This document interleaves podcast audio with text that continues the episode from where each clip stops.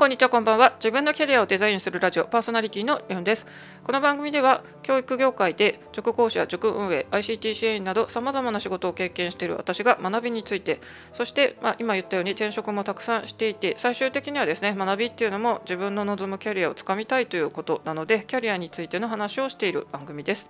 本題の前にお知らせです。私が作った楽曲が今 Spotify、Apple Music、Amazon Music などの各プラットフォームで配信開始となっております。1曲目はローマ字のリオン、2曲目は漢字でカナミリオンという名前で出しておりますので1分2分の短いピアノ曲となっておりますので興味ある方はぜひ聴いたりあとレコチョクや iTunes ストアではダウンロードもできますということでよろしくお願いいたしますさて今日の本題ですけども2つ話題がありまして1つ目っていうのはですねまあ、勉強のコツということでよくよく考えたら、まあ、英語も数学もだけど音楽で曲を覚える時とか作曲する時も同じかなというのを気づいたのでそれをシェアします。で後半はですねじゃあその学ぶ時にどういう方法を取るかというのでえっと、これもともと本がですね「天才自分はの頭を良さを測る」っていう名前だったんですけど今別の名前でもっと簡単な感じでですねあの自分の特性チェックっていうサイトがありますのでこちらをご紹介していきます。えっと、私この前はですね中3の数学の指導をしました。で90分授業のうち45分間をですねちょっと塾規定のテストということで中2のまとめを解いてもらったんですよ。ここの塾っていうのは1対2なんですが、まあ、その時は1対1だったんですね。なんで私は生徒さんが問題解いてる横でですね、まあ、宿題の丸付けとあとはと次の授業であの使う教材の準備とか問題をいろいろ調べてたりしました。でですねまあ普段あんまりこうやってテストの横についてることがないことがこれまでは多かったんで、まあ、実際生徒さんがこう数学苦手っていうのでですね、まあ、なかなかこの学力テスト的な問題で全範囲出てたんでですね結構手が止まってるのを見ました。で私はまあ中学校の5教科っていうのはほとんど、まあ、結構満点近く取れてたのでですね、まあ、この時間びっちり使ってもし少し時間が余ったら確かめの時間みたいので正直この手が止まるっていう体験を中学校時代はしたことがなかったんであこういうあんまり平均点とかまでいかない人がテストを受けると結構も手持ち無沙汰になっちゃう分かんないからもうどうしようもないっていうので手がつけられないんだなっていうのをちょっと初めて、えー、と横で見ることをしてですねちょっと驚いちゃったりしました。でじゃあ何がこれできないのかっていうとですね、まあ、数学は特にそうなんですけどパッと問題を見て、まあ、どの公式、まあ、もっと言うとどの単元のどの問題であってどの公式を気を使えば解けるかっていうのをもうあの普通に得意な人はそこ瞬間的に分かります。でどうして分かるようになるかっていうとそれはたくさんの練習問題を、えっと、してるからです。まあ、練習問題しなくてももう学校の授業だけで解けちゃう人もいますけども、まあ、私は基本的に家でもあのしっかり復習してこういうパターンだったらこの公式使えばいいなっていうのを、まあ、みんな成績いい人ってそれを身につけてると思うんですよねだからパッと見たらこの公式このパターンの問題だみたいに判別できるんですが多分数学が苦手な人はそこができてないなというふうに、えー、と思いました。あとはですね私音楽チャンネルもやってますけどそこで、まあ、即興演奏とか作曲にも取り組んでいますけどもえーと、作曲でですねメロディーをあの作れないっていう悩みに対しての YouTube 動画、まあ、作曲とかをしてる多分プロの方だと思うんですけどそういう人がですねやっぱりたくさんの曲を聴いて特に自分の作りたい曲のジャンルを聞いてそして最初はもう真似るしかないと。まああのあんまり似たようなメロディーやコード展開だとパクリ問題ってよくできてきますがもうあの決まったこの音数でコードのパターンもほぼ決まってるのでですねやっぱりもう新しいもの全くの未感覚っていうのはほとんど生まれないっていうのが芸術の世界とかでは言われてます。まあ、本当に音のないですね、まあ、ピアノの前に急に座ったと思ったらまあ、何もその人しないでですねそれは無音っていうなんか音楽らしいんですけどもそういうのもあるらしいのでですね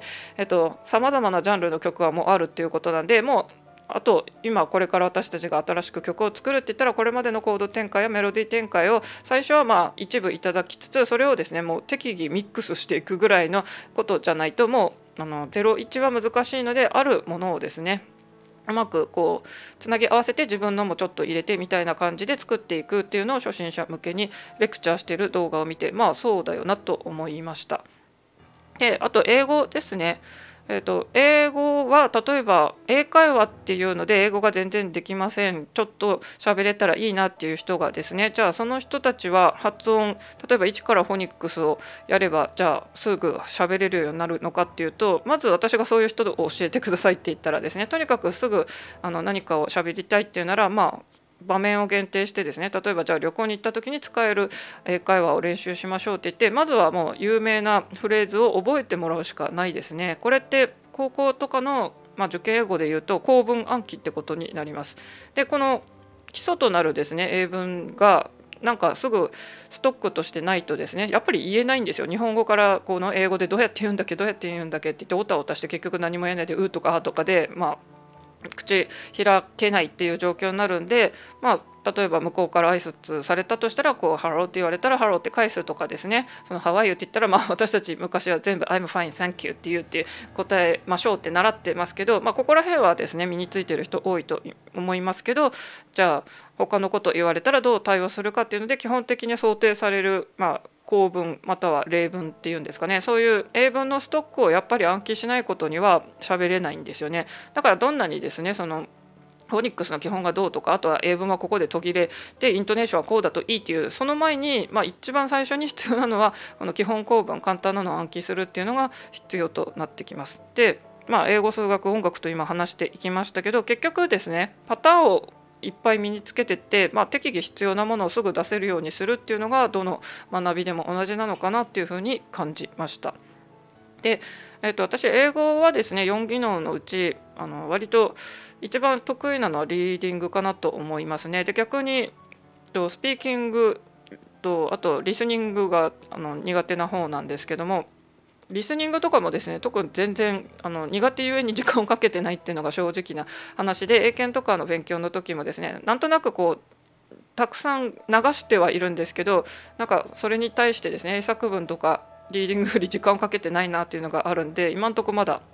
その2つよりは苦手意識が強いかなっていう気がしていますね。じゃあこういう時ですねどういう勉強法がいいのかというので、まあ、昔は本ではですね医師が作った頭の良さテストっていうタイトルで本田由美さんという方が書かれてたんですよね。で新書で今でも手に入りますがこの方所属するあの会社でですね今度研究所って書いてますね。えーともっと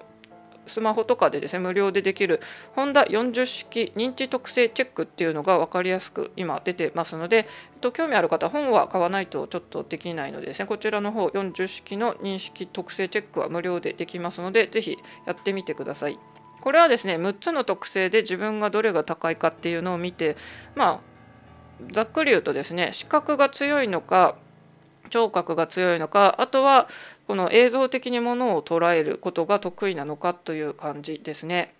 例えば私これの中でいくと一番強かったのがですねうんと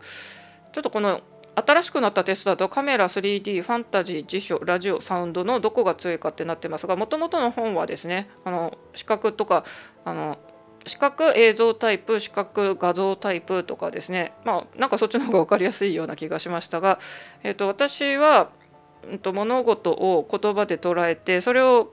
連想でまあ、自分の中でですね何かイメージを思い浮かべるとかそういうのが得意っていうのが出ました私これは実際あの自分でオリジナルイラストを描くんで小説読んだら自分の絵柄でキャラとかも勝手に描いたりして頭の中で想像して見てるんですけど、まあ、これが一番高く出ましたねあとは、まあ、耳聴力のやつも高く出てましたが、まあ、これは私は音楽であの絶対音感があったりするんでですねここはまあ低くは出ないだろうと思ってましたが高く出てました。たださっき言ったように私ですね音楽の音感はあるんですけど 意外とこのあの耳がいいとですね英語のこのリスニングが得意。まあ、でリスニングが得意な人っていうのは結局真似ることもうまくて発音もうまい。スピーキングもうまいみたいなんですね。三段飛び論法があるんですが私ここさっき言ったように時間をかけてないのであの音は聞き取れるけど英語の音聞き取るのは苦手だなとちょっとコンプレックスにも思ったりしてます。まあ、ただですね時間をかけてないっていうまあことが判明してるのでですね。私ももうちょっと耳からのなんか聞くことになんかうまいやり方を工夫してみれば単語暗記とかももっと楽になるかもしれません。昔は私単語暗記の時はひたすら書き殴って覚える感じでした。まあスペルを覚えるのにそうやってましたがまあそれと一緒にですねまあ耳ももしあの聴力がいいってこうやって出てるとしたらですねもうちょっと耳から聞くのも増やしていった方が良かったのかも。っていうか普段結構ですね英語の資格勉強とかの時はですね聞く時間増やしてるつもりなんですけど私オーディブルとか意外となんか頭に入ってかないんですね。それを耳で聞いててもですね なんか他のことをうっかり考えちゃったりするんですよね。なんで、うんまあ、とりあえずこの 6, 6個のカメラ的になんかものを捉えられるのか 3D で捉えられるのかそれともファンタジー。私は多分さっき言ったあの文字を画像でっていうのはファンタジーとかのとこになってたのかなと思いますあと辞書だと,、うん、と言葉をこうなんか詳しいってことですね。でラジオとサウンドは正直この聴力については2つあの分かれてるんですけどあんまり違いがわからないというのが正直なところですね。まあ、とりあえず視覚聴覚あともう一つはまあその文字とか空間認識ってどれが強いかっていうのを、えー、ともう一回言いますけど本田40式認知特性チェックっていうので無料でできますので、まあ、あのやっぱり英語を覚える時とかもですねこういう特性に沿って覚えた方が私はいいと思ってますね。私のように書いてあの書きまくって覚えれる人はそれでいいんですけど今はですね書いて覚えるのは非効率的ってたくさんの英語コーチとかの人も言ってますますけどそれでもですね全く書かないよりは明らかに書いた方が覚えると思うんですねノートを書くとかもそういう意味もありますのでただそこでですね耳の力が強いっていう風に出てるんだったら明らかにあの普段スマホとかで機械あるごとに英文を聞いたり単語のその CD とかダウンロードした音源とかから覚えていく方が効率的だと思うんですよね。なんで、まあ、このテストはそういうのに役立てていったらいいんじゃないのかなと思います。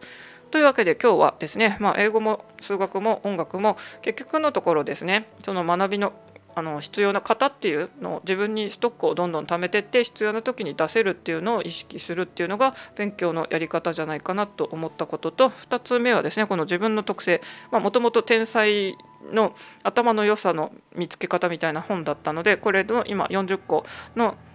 特性チェックっていうので40個の質問に答えるのでこの6つのですねどこが強いのかタイプ別に分かれていますので、うん、単語暗記とかの時に使ってみればいいんじゃないでしょうかね。あとは数学の公式とかももし耳がいいっていうんだったらですねただ教科書を読んだりしてノートに書いてないでですねもう自分で音声あの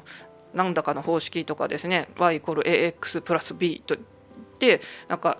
B は切片とかですね。そういうのを吹き込んで自分で聞くのもありだと思ってます。英語だとこういうのよくあるかもしれませんが数学だとあんまり読み上げるってないかもしれませんが耳いい人は明らかにこっちの方がもしかして頭に入りやすいかもしれません。お役に立つと幸いです。というわけで今日はこれで終わりにしたいと思います。Let's think myself 自分の頭で考えようということでそれではまた。